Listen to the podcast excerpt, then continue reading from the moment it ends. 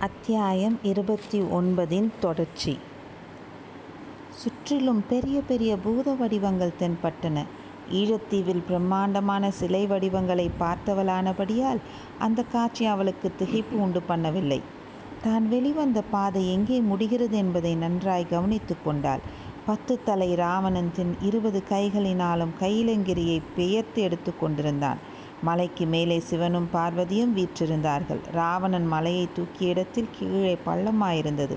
மேலே தூக்கி நிறுத்திய மலையை அவனுடைய இருபது கைகளும் தாங்கிக் கொண்டிருந்தன. அவற்றில் இரண்டு கைகளுக்கு மத்தியில் இருந்த இடைவெளி வழியாக அந்த சிற்ப மண்டபத்துக்குள் தான் பிரவேசித்திருப்பதை தெரிந்து கொண்டாள்.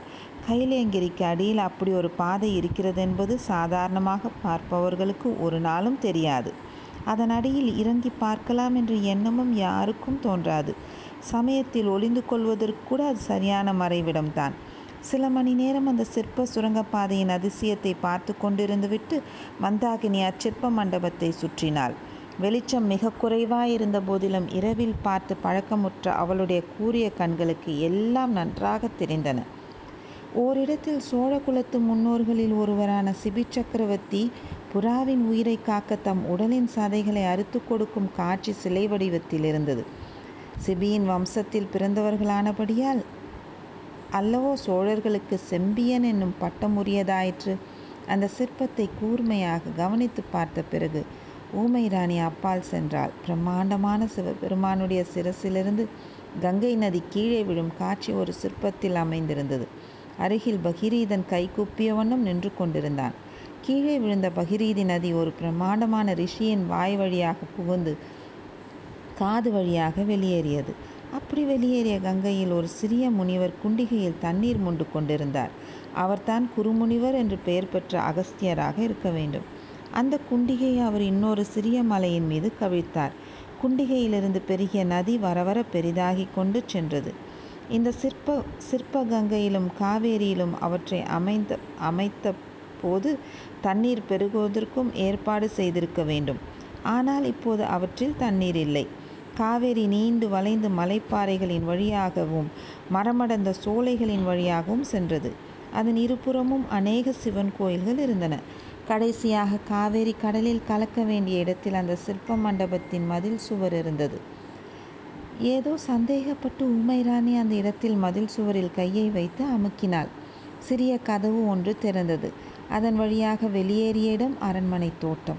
அதற்கு அப்பால் வெகு சமீபத்தில் அரண்மனையின் உன்னதமான மாடங்கள் காணப்பட்டன. சுற்றுமுற்றும் பார்த்தால் மயங்கிய அந்தி மாலையின் வெளிச்சத்தில் தோட்டத்தில் யாரும் இல்லை என்று தெரிந்தது. பழுவேட்டரையரின் தோட்டத்தில் விழுந்து கிடந்தது போலவே இங்கேயும் மரங்கள் முறிந்து விழுந்து கிடந்தன. ஆகையால் தோட்டத்தில் யாராவது இருந்தாலும் அவள் சிற்ப மண்டபத்திலிருந்து வெளிவந்ததை பார்த்திருக்க முடியாது. இன்னும் நன்றாய் இருட்டட்டும் என்று சிற்ப மண்டபத்தை ஒட்டியே நின்று கொண்டிருந்தாள். ஒருவேளை கையில் வேலையுடைய அந்த யமகிங்கரன் வந்தாலும் வரக்கூடும். ஆகையால் சிற்ப மண்டபத்துக்குள்ளும் அடிக்கடி எட்டி பார்த்து கொண்டிருந்தாள். அரண்மனையின் தீபங்கள் ஒவ்வொன்றாக சுடர்விட்டு எரியத் தொடங்கின. சிறிது நேரத்துக்கெல்லாம் அரண்மனை முழுவதும் ஒரே ஜகஜோதியாக காட்சியளித்தது.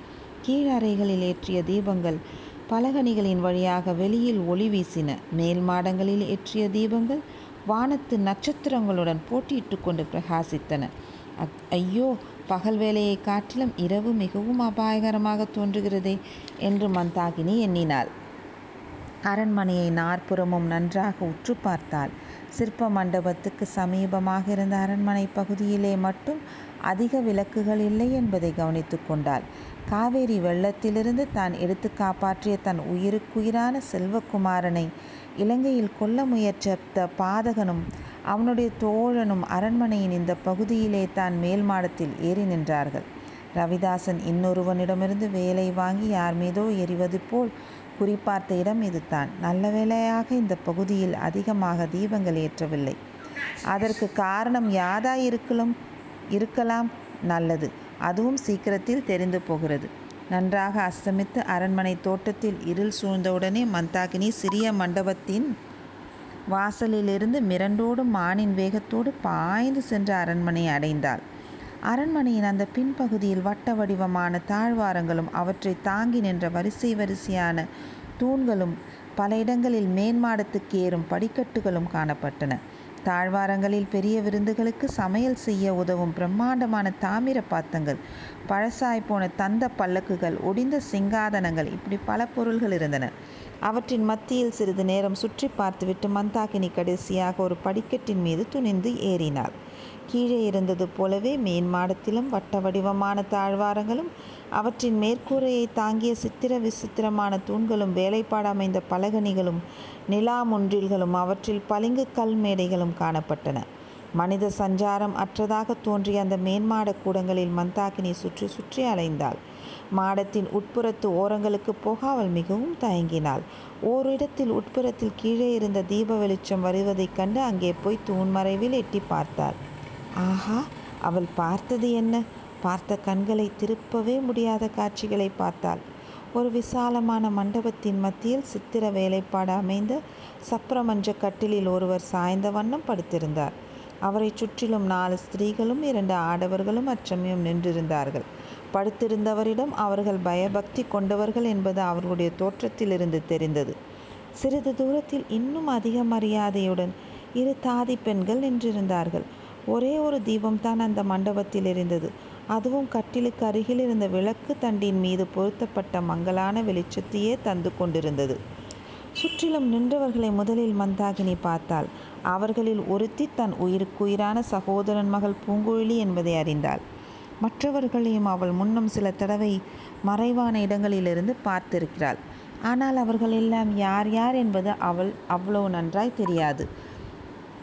சுற்றி நின்றவர்களை பார்த்துவிட்டு மிக மிக தயக்கத்துடன் மந்தாகினி கட்டலில் படுத்திருந்தவரை பார்த்தாள். அவளுடைய நெஞ்சு ஒரு கணம் ஸ்தம்பித்து விட்டது. ஆம் அவரேதான்.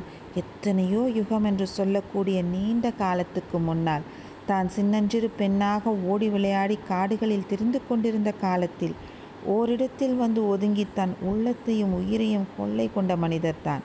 தான் வாழ்ந்திருந்த பூதத்தீவை சில காலம் சொர்க்கலோகமாக ஆக்கியிருந்தவர்தான் பெரிய கப்பலில் கூட்டமாக வந்தவர்களால் அழைத்து போகப்பட்டவர்தான் ஆகா அவர் இப்போது எப்படி மாறி போயிருக்கிறார்? பூர்வ ஜென்மம் என்று சொல்லக்கூடிய அந்த நாட்களுக்கு பிறகு மந்தாகினி அவரை பல தடவை அவர் அறியாமல் பார்த்திருக்கிறார். காவேரி நதியில் உல்லாச படகுகளில் அவர் சென்றபோது கரையில் அடர்ந்த புதர்களின் மறைவில் ஒளிந்திருந்து பார்த்திருக்கிறாள் நகரங்களின் தெருக்களில் வெண்புறவிகள் புட்டிய தங்கரதத்தில் வீதி வலம் வந்தபோது கூட்டத்தோடு கூட்டமாய் நின்று பார்த்திருக்கிறாள். ஆனால் கடைசியாக அவரை பார்த்து கொஞ்சம் காலம் ஆகிவிட்டது அந்த காலத்திற்குள்ளே தான் இப்படி மாறி போயிருக்கிறார். முகத்தில் தாடியும் மீசியும் வளர்ந்திருந்தன. கன்னங்கள் ஒட்டி உலர்ந்து போயிருந்தன. நெற்றியிலே சுருக்கங்கள்.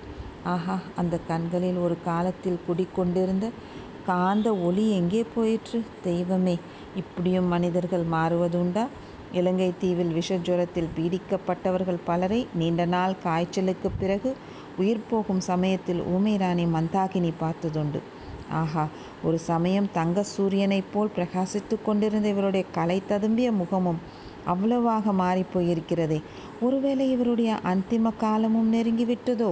திடீரென்று மந்தாகினிக்கு அன்று மாலை தான் பார்த்த